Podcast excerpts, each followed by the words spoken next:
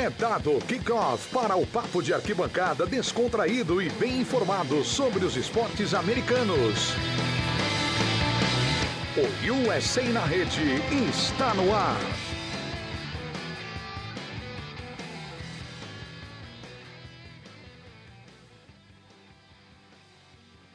Olá, galera, sejam bem-vindos a mais uma edição do USA na Rede, o seu podcast de esportes americanos.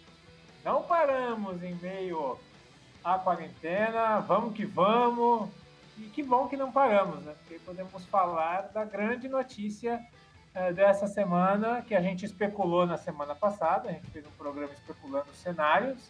E agora o cenário foi definido a NBA está de volta. A gente vai debater sobre tudo que envolve este retorno, sobre a reunião que teve na última quinta-feira entre os donos e o Adam Silver. Vamos debater? Eu digo vamos, porque você ouve eu, Miguel Fortunato, e ele, nosso grande especialista de NBA da casa, Piero Fiorelli. Tudo bem, Piero? Boa, Miguel. Um abraço para você, todos os ouvintes do, do USA na rede. Cara, NBA está de volta não já de volta, mas com data, cara. E por isso que a gente tá meio alegre, meio feliz para gravar, porque finalmente vamos parar de projetar, pensar em soluções de tabela e finalmente falar de jogo, né? Ainda hoje vamos falar da tabela, vai das soluções, mas a partir de agora é projeção, é temporada, muitos jogos acontecendo ao mesmo tempo. É, acho que finalmente teremos basquete para comentar aqui. Sim, agora a gente já pode falar com informações oficiais, né? É, e, como a gente disse, deveria ser algo para julho, né? Porque ainda no, nos Estados Unidos a situação está complicada, não só por conta do, do coronavírus, que já é muita coisa, mais também por conta de toda, todos os protestos que vivem os Estados Unidos. Sim.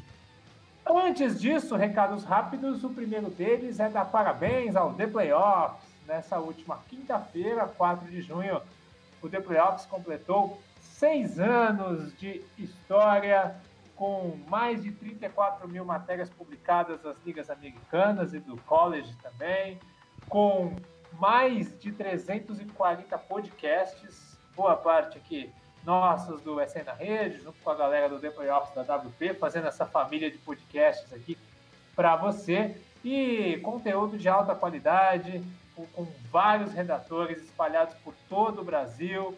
Então, é uma equipe que a gente gosta tanto, rapaziada do bem, gente boa. Então, parabéns aí pro Ricardo, pro Thiago, que são aí os Ricardo Pilat o Thiago Passarelli, que são aí os cabeças da história, mas estendo meu abraço a todos que escrevem, que participam ou que já participaram do The Playoffs nesses seis anos. E também um recado básico para você seguir a gente no Spotify, no Deezer, no SoundCloud, onde você gosta de ouvir podcasts. E recomenda para seus amigos. Fala, ó, o pessoal tá fazendo podcast, não parou, estamos aí. Mais, mais um ano de USC na Rede. USC na Rede que vai completar quatro anos em outubro. Então, Estamos chegando no 200, né? Essa é a edição 196. Então a gente conta sempre com a sua audiência. Vamos lá então, Vieira, vamos falar sobre a pauta principal, que é o retorno da NBA. Primeiramente, é, 31 de julho, você vê como uma data ok, tanto por conta do momento que vive os Estados Unidos, como para a preparação dos atletas dois meses para fazer toda a logística para preparar os times fisicamente, eu acho um tempo bem mais do que suficiente, né? É, com certeza. É como a gente comentava, né, Miguel? É isso aí tem que ser pensado com muito cuidado, porque é, a questão do coronavírus ela é grave nos Estados Unidos, é, então não é tão, não é simplesmente que é uma que é, que é um país que está com o problema resolvido, ou, ou, que muito bem encaminhado, como é o caso da Alemanha, é algo que a gente já comentou nos últimos programas, né? É, os Estados Unidos eles vivem um momento diferente, então é, estamos muito felizes com a volta do basquete, muito mesmo. A gente fica aí ansioso, reta final de temporada, vai ser muito legal, bastante coisa acontecendo ao mesmo tempo. Mas a gente fica receoso sim pela questão de saúde preocupação dos atletas e de todo mundo que é envolvido no negócio. Mas é aquela coisa, tentar dar um voto de confiança para a NBA. Eles foram os primeiros a parar, é, os primeiros a, a, a, levantarem a mão e falar: não, é hora de parar a liga. Parou imediatamente quando teve o primeiro caso direto, que foi o caso do Rudy Gobert. É, então, de certa forma, dar um voto de confiança para a NBA e que eles consigam, após dois meses, se preparar de forma correta para que a coisa seja feita de forma organizada e que tudo funcione bem. Então, assim, eu acho que esse prazo, esse período, é mais do que o suficiente para os jogadores voltarem à forma física, para conseguirem é, passar por esse processo de isolamento é, e para se habituar a, a, novamente ao ritmo de jogo. Acho que é um período é o período correto para a volta do basquete. Pois é, né? É, esperamos que até o final de julho já tenhamos aí uma situação bem bem mais tranquila, não só nos Estados Unidos, como aqui no, no nosso Brasil também, que apesar da gente ser um, um, carro sem motorista, né, porque a gente está numa crise de saúde sem ministro da saúde, mas enfim, a gente espera que a coisa esteja melhor, né? Ah, então, temos aí definidos os, os times que vão participar. O Phoenix Suns está dentro, hein, Piero? É. Tá ali, vem. Pois é, cara. Phoenix Suns é um time tão zicado que é capaz de ganhar os oito jogos da temporada regular que vão restar, ganhar o primeiro jogo lá do play-in e perder no segundo, sabe? É, é, a cara do Phoenix Suns isso. Bem que não vai ganhar tudo isso de jogo, né? Mas pelo menos é o Phoenix Suns disputando jogos importantes, cara. Pra, pra quem torce pra time ruim, sabe o quanto a gente sente falta disso, né? Eu não vejo o Suns nos playoffs desde 2010. Então, não vi o Phoenix Suns jogar playoffs na década. E por mais que não seja playoffs, só de estar em um ambiente competitivo de reta final de temporada, já é pelo menos alguma coisa pro torcedor sofrido do Phoenix Suns. Pois é. Né? Só, só ilustrando a informação, só os Estados Unidos com 106 mil mortes até, é. o, até o momento. E, com, né? e como então você falou, né, os Estados Unidos eles passam por uma questão muito forte dos protestos, né, dos negros americanos. É, algo super para a rua nesse momento. Né? Algo, algo é, super válido, é porque assim é, eu acho que e vimos muitos jogadores de basquete se manifestando, o que é excelente, é porque é, é muito bacana ver pessoas que são relevantes, é, como são atletas, se colocando no debate público, colocando a sua opinião é, e não se importando como os outros vão pensar. É se posicionar, é, é defender é, a, sua, a sua raiz, é, a sua segurança até. É, então eu acho muito bacana. Vimos vários jogadores, o LeBron James puxando muitas coisas nas redes sociais, enfim, o Damian Lillard na rua, é, e vários outros jogadores. Está sendo um coletivo muito interessante. É, e isso também está aí nesse turbilhão dessa negociação da volta da NBA, né? Tudo isso faz parte desse tempero. Sim, é. é até ia falar dos protestos depois, mas já que você já puxou essa, esse gancho, é, é muito interessante ver como agora todo mundo está bastante engajado, né? Agora que virou uma luta de todos, tá todo mundo bastante engajado e é para estar assim, né? É muitos jogadores aí de, da NBA, da NFL se manifestando, os jogadores negros da NHL também, alguns, alguns não negros também. Enfim, é, é importante né, que, isso, que isso aconteça. É, a gente teve a questão do Drew Brees, o quarterback do New Orleans Saints, que falou que não devia falar, e aí gerou até é, muito mais repercussão quanto a isso. Só me preocupa a questão de. É igual no Brasil, né, Pedro? Agora é que a curva lá parece estar caminhando para descer nos Estados Unidos, começa muita gente a ir para a rua, né? É só é. esse o problema, mas que a luta deles é mais do que válida, isso eu não tenho dúvida. É, é aquela coisa, né? Toda ação possui uma reação. Eu acho que existe. A, a história americana, você, você vai descobrindo como a coisa chega ao nível que chegou hoje, né? É, muito tempo de luta, muito tempo de união, muito tempo de, de ter a sua voz ouvida, muitas discussões. E aí, quando acontece um caso, como foi o caso do George Floyd, o assassinato dele, aquela coisa grotesca, é, é muito difícil você olhar aquilo e não se revoltar. E eu acho que quando você tem essa união e mostrar sua insatisfação é algo que eu acho interessante. E como tudo que acontece nos Estados Unidos acaba refletindo no mundo inteiro, é um debate que ele não se coloca só nos Estados Unidos, é um debate que se coloca no mundo. E por isso que eu acho muito interessante atletas. Eu não acho que nenhum atleta tem a obrigação de se posicionar sobre nada. Eu acho que não existe obrigação. Cada um faz o que, o que quer. Mas eu acho que quando figuras públicas se colocam no debate, mostram a sua opinião, defendem a sua posição é, e são enfáticos e, e, colocam a cara para bater e, e, não, e não tem medo de de repente que, se queimar com um ou com o outro, eu acho isso muito legal. E eu tô vendo de forma muito interessante o movimento dos atletas americanos, é, dos atletas negros principalmente, não só da NBA como de todos os esportes, mas principalmente da NBA. Tô gostando bastante disso. É, pois é. Não sei como vai estar isso até julho, né? Mas muitos atletas que estão jogando em, variados esportes agora estão protestando e, e, tem que ser assim, né? Tem que ser assim mesmo. Enfim, mas é é uma coisa que mexeu muito com todos os atletas e tem que ser assim mesmo. Acho que o LeBron é, se mostrar como um líder é importante porque ele é um cara que tem muito nome, muita mídia, muito lastro para aguentar qualquer crítica que venha. Então acho que tem que continuar assim mesmo para para que a coisa mude lá nos Estados Unidos, né? que é um país que sofre tanto com a violência contra negros. Então, voltando aqui, Pia, ao nosso tema, que é a NBA. Então, o que, o que foi definido foi o seguinte, pra, pra só para ilustrar, né? A maioria das pessoas devem saber, mas os 16 times já na zona de playoffs, mais os seis times que teriam até seis jogos, eles estipularam ali um, um, uma distância de até seis jogos para classificar as equipes, e aí eles conseguiram não deixar o Phoenix Suns de fora, que estava empatado com, com as outras equipes do Oeste, e também colocar mais um do Leste ali para disputar a vaga para essa história toda ter sentido, né?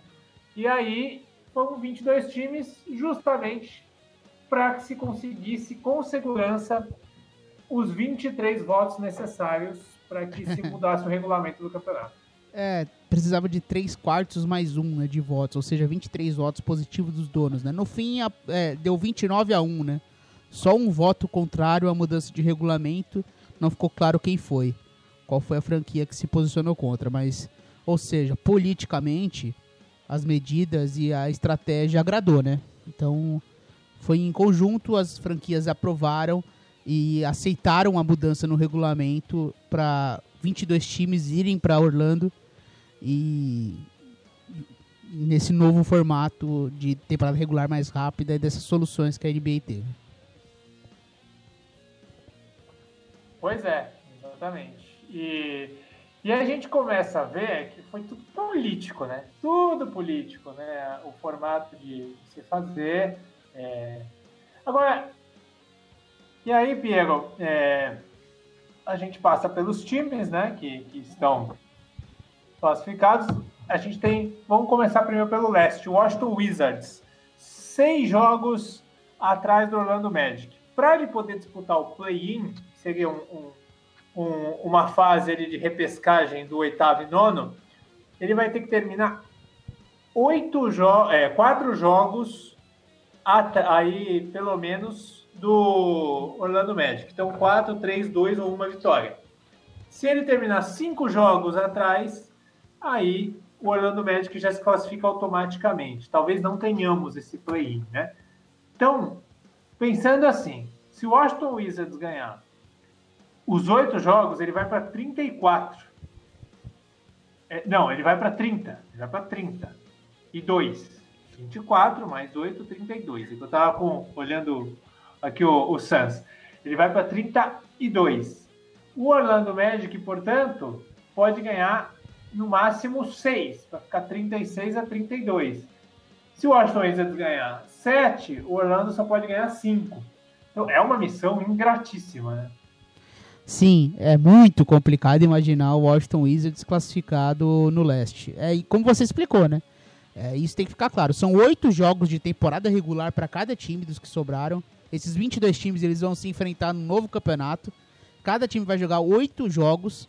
E ao final da, da temporada, Se a diferença entre o oitavo e o nono for de quatro jogos ou menos, existe um playoff, uma espécie de wild card entre esses dois times, entre o oitavo e o nono.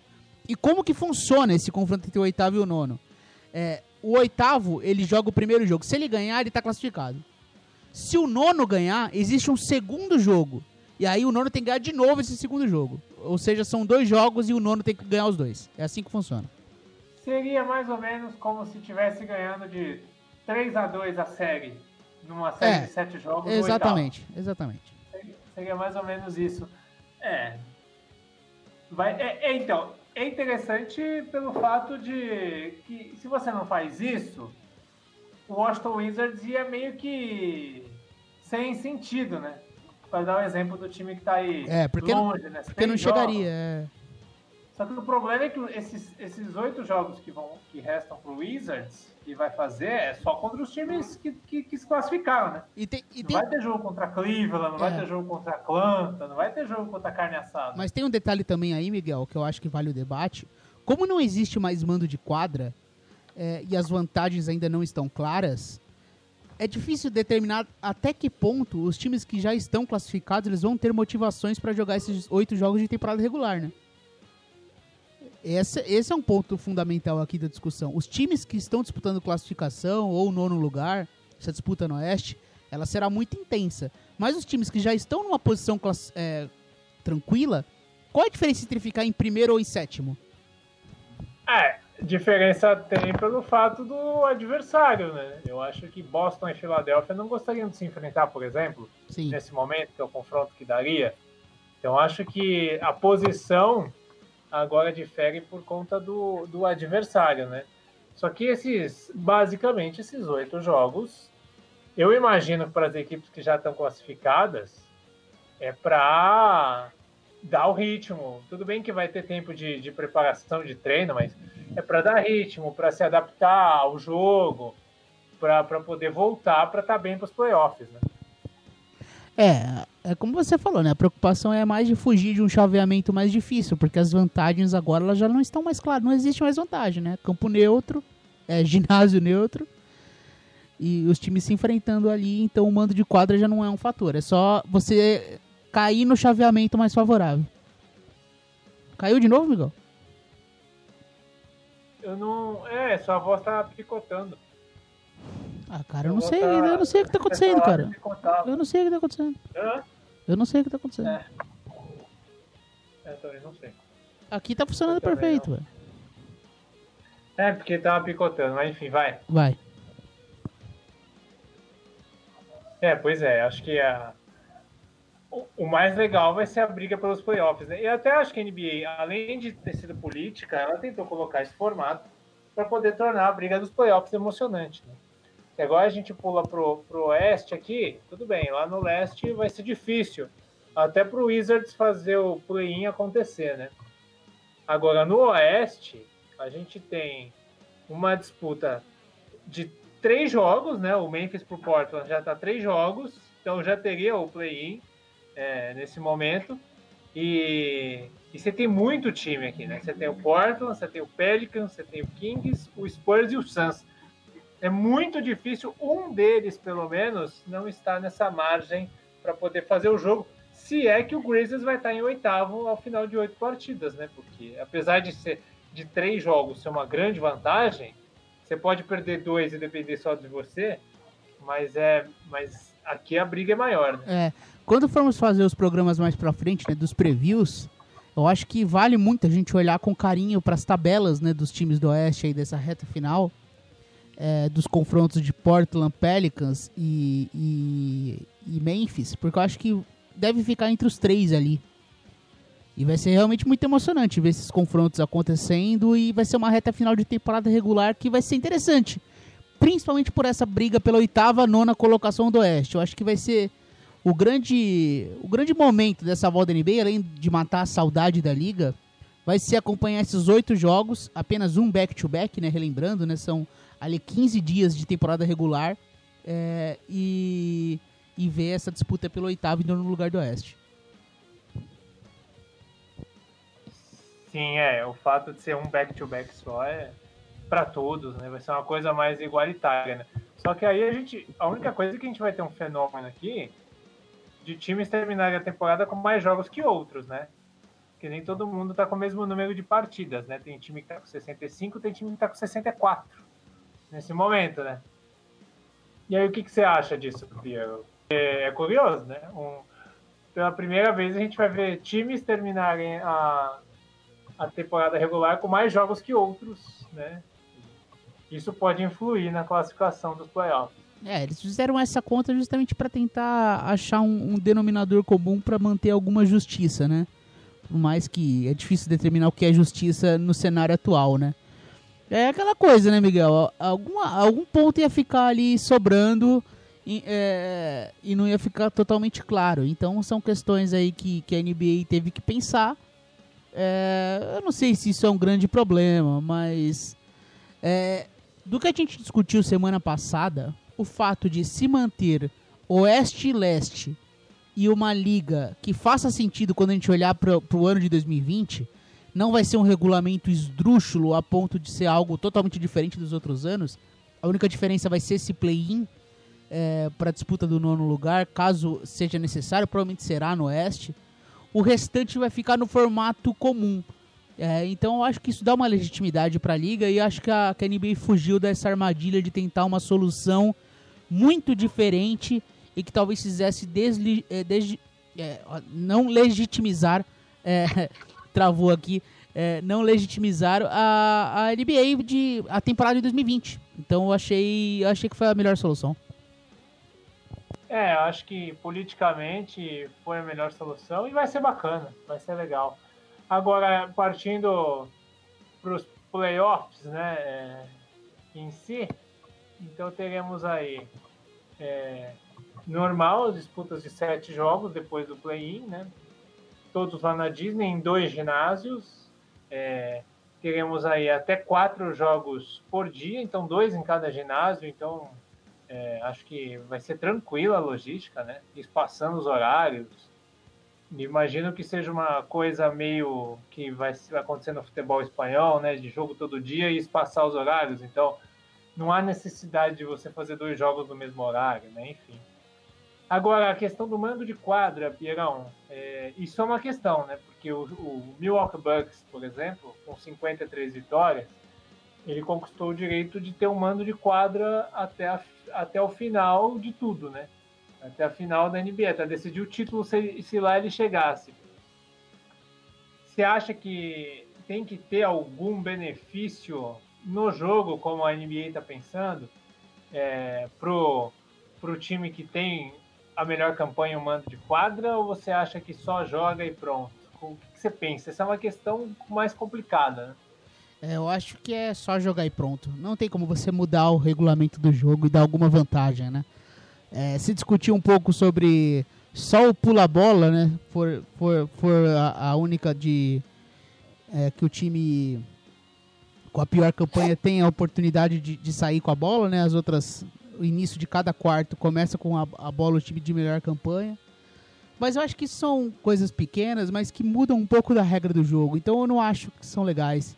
infelizmente, ninguém terá mando de quadra. É assim que funciona. O Bucks ele, ele perdeu esse privilégio, mas também o segundo do leste não terá o privilégio contra o sétimo. E o primeiro do oeste não terá o privilégio contra o oitavo. É, o privilégio é simplesmente enfrentar o Magic na primeira rodada dos playoffs, que é uma vantagem. É, então, é. Então eu acho que os times têm que aceitar isso e eu não sou muito a favor de mudanças na regra do jogo para se adaptar a essa situação, sinceramente.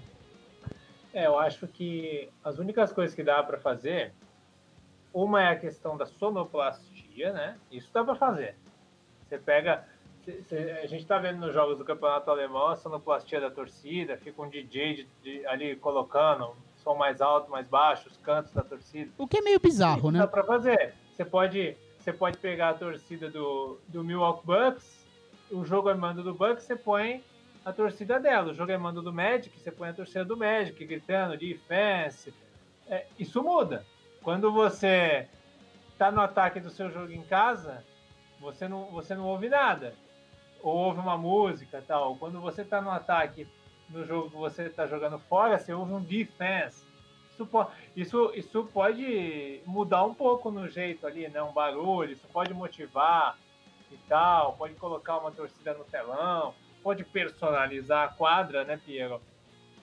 Se for só dois jogos por, por ginásio com horário espaçado grande, você consegue trocar ali a decoração, espaçar a quadra, colocar um banner do time.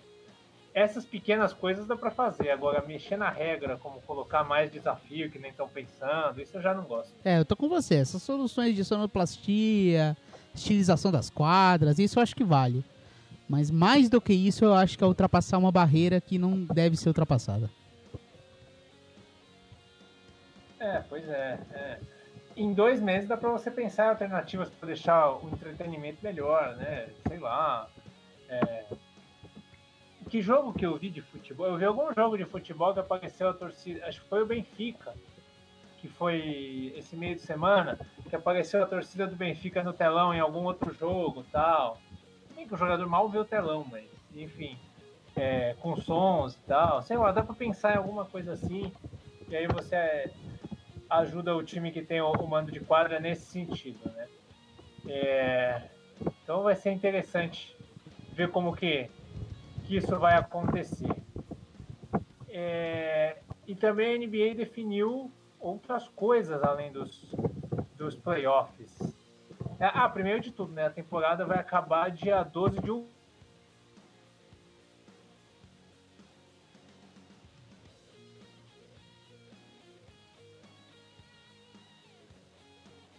as primeiras rodadas da NFL, né? Gente vai até que dia que cai 12 de outubro, no dia da semana. Vamos ver, vamos ver se é outubro. Setembro, outubro. 12 de outubro é uma segunda-feira, por exemplo. Pode calhar um jogo 7 de NBA com Monday Night Football, que é uma coisa que nunca acontece, né, Piero? Isso, isso é uma coisa. É um fator mais complicador, né? Sim, temos jogos 7 de World Series coincidindo com o Monday Night e Sunday Night Football, né? Uhum. Mas de, de NBA seria algo diferente, né? É uma competição de televisão diferente. É, pois é. Então pode terminar, pode terminar no dia de um Sunday Night Football, Monday Night Football, a temporada e, da NBA. E, e, tem uma tem coisa, isso, né? E tem uma coisa, né, Miguel? É, a gente que gosta de basquete, teremos aí muitos jogos a partir de agosto, né, basicamente, entre agosto e outubro. E quando acabar a NBA, vai ser uma loucura, porque logo em seguida tem o draft, logo em seguida começa a free agency, e logo em seguida já tem pré-temporada para a próxima temporada. Então, em, em, espaço de um mês e meio, tem draft, é, abertura da free agency e início da pré-temporada. Então vai ser. A NBA ela não vai parar, basicamente. Vai ter assunto até o final da próxima temporada. Sim, sim, sim. É, até. É a gente costuma fazer um trabalho mais extenso do draft, né? A gente nem teve uma Art Madness esse ano, né? Então a gente vai ter que fazer um, alguma coisa a gente vai fazer, mas se chegar no jogo 7 da NBA vai vai, vai encavalar, né? A gente vai estar tá falando do título e já vai ter o draft três dias depois, né? Mas, e, e três dias depois e três dias depois do draft é anunciada a abertura da Free Agency, que já tem aquela loucura dos tweets do hoje, do Shams. Mas não é, vai ser tanto assim esse é, ano. É que, é que é uma freguesia mais, mais fria, né? Tem isso também. Né? É, mas é, acontece em trocas, né? Isso foi sensacional, mas essa não vai ser assim. É, mas acontece em trocas, tem uma animação ali, né? Sim, não, não com certeza. Algumas coisas vão acontecer tal, vai ser interessante. E, e aí já começa a expectativa para a próxima temporada, vai ser legal, vai ser legal isso. É, vai ser tudo corrido. E você vê um, algum problema de encavalhar uma temporada na outra, assim, acaba uma temporada, em breve já começa a próxima, é, porque assim, tempo de férias os jogadores tiveram, né? Bastante agora, mas, mas vai reduzir as férias e a temporada seguinte vai começar dia 1 de dezembro. É, os times então, vão ter... 12 de outubro para 1 de dezembro é um mês e meio, basicamente, né? Para os times que chegarem na final. É, então, os times vão ter. Acho que os jogadores vão ter ali 15 dias de férias, vai, por aí. Talvez o time campeão dê 30 dias de férias e aí volte um pouco mais acelerado para a volta da temporada seguinte. E os times que já estão de férias até agora vão poder voltar um pouco antes, né? De repente voltar já em, quando tiver em final de setembro, início de outubro, já poder iniciar os treinos ou algum, algum tipo de preparo, alguma coisa, né, acontecendo ali, né. É, ah, lembrando também algum, algum, algumas, alguns detalhes, né, a D-League foi cancelada, né, então não teremos liga de, de desenvolvimento, ela, como não tivesse existido essa temporada, é, e aí, a partir de dezembro, a coisa volta mais ou menos ao normal com a próxima temporada. Eu acho que assim, foi a solução possível, sabe, Miguel? Porque também se você coloca para iniciar em 2021, você começa a encavalar ainda mais a próxima temporada, você compromete ainda mais a próxima temporada. Eu acho que acaba por ser a solução mais correta, mas vai ficar apertado. O time que for chegar na final ou, ou chegar nos playoffs ali do do a partir da semifinal ali de conferência, vai acabar ficando um período curto, muito diferente do que normalmente acontece na NBA. É, eu tô lendo aqui a notícia do The Playoffs, os treinamentos para a temporada 2021 serão a partir do dia 10 de novembro. Então, quem for para a final vai ter praticamente um mês e quem não for vai ter mais ainda. Então, o tempo de descanso eu acho é, que vai acho ser que é tranquilo. É. é que o descanso da NBA geralmente é maior, né? É, e aí, como é que você vê a questão da temporada terminar em, em agosto? É, basicamente só irão para a Olimpíada quem não chegar ali nas, na, nos playoffs, né, nas, pelo menos nas semifinais de conferência. Como é que você vê esse, essa então, mudança? Então, essa você acha que pode ser positivo? Você acha que não? É, eu acho que compromete os Jogos Olímpicos, mas, cara, sinceramente, será que teremos Jogos Olímpicos em 2021? Eu não sei. Depende. É, de, os Jogos Olímpicos dependem é, é, é, a competição que mais depende da vacina. Da vacina. Né? Se não tiver vacina, como que você vai fazer os Jogos Olímpicos? É gente do mundo então, inteiro. Uma, é, não, e vac... não adianta a vacina sair em julho, que os Jogos Olímpicos são no meio de julho, né? É. é. Você tem que definir que os Jogos vão acontecer. Então, em maio, que é, que, que é ali onde deve ser ali o, o limite, e tem muita competição de pré-olímpico para acontecer ainda, né? Tem. Então, pelo menos até abril, maio, já tem que ter vacina em grande quantidade, né? Sim. Então, realmente, não, não é uma certeza. Os, as ligas locais, elas conseguem jogar. Agora, a Olimpíada é uma coisa que não tem sentido fazer sem público e que é gente do mundo todo, então não tem muito o que fazer. Eu, eu, eu acho que está bem comprometida a Olimpíada de, de Tóquio. Eu não sei como eles vão sair desse problema, mas é, é complicado. É complicado a situação de lá. Então eu acho que assim, os esportes como a NBA, por mais que muitos atletas gostem de estar no ambiente olímpico, a partir de quando a, NBA, a seleção americana voltou a formar times com a elite dos jogadores, que foi a partir de 2008, né? 2004, 2000 tinha ótimos atletas, né? Mas é, e ótimos grandes jogadores. Inclusive o LeBron jogou 2004, o time era bom. Mas quando você pega a excelência, foi a volta de 2008 e foi e, e, e os caras gostam de estar ali é, é sempre um prazer para os caras estarem ali. Então, eu sei que deve ser uma, uma lacuna para os jogadores não poderem participar das Olimpíadas de 2021, até porque pela, pela decepção que foi o Mundial né, de 2019 dos Estados Unidos. Então, sempre tem essa coisa de dar uma resposta dos americanos, eles gostam muito disso. É, mas não será possível levar a elite porque vão estar focados na NBA e eu acho que a liga não tem que pensar tanto nisso, porque são anos atípicos e se você se preocupar com a, as Olimpíadas, que não sei nem. Eu acho que o mais provável é não acontecer no momento, é, ficaria sendo uma coisa meio estranha. Sim, é, acho que é, a Liga, a NBA está preocupada com ela, né?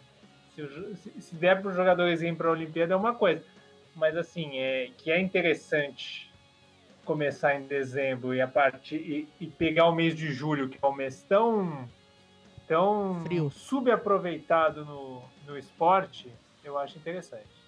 É, é subaproveitado porque tem o beisebol, né? Mas é o beisebol na temporada regular. O mês de julho é o mês que. O, o que, que você tem acontecendo no esporte no ano normal? Você tem a temporada no mundo, assim. Coisas que o mundo inteiro assiste. Você tem a temporada regular da MLB, no meio ainda. Que é uma coisa muito mais americana ainda. que mundial, né? Sim, é, então, que nem é tão mundial assim, globalizado assim. Você tem o, o Mundial de Fórmula 1 a cada 15 dias.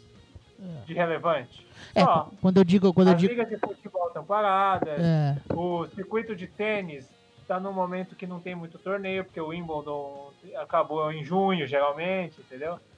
Comecinho de julho. Então, ali em julho, principalmente meio de julho, você não tem nada de esportes. Então, se a NBA começa os seus playoffs ali, ela pega um cenário meio que só para ela, né?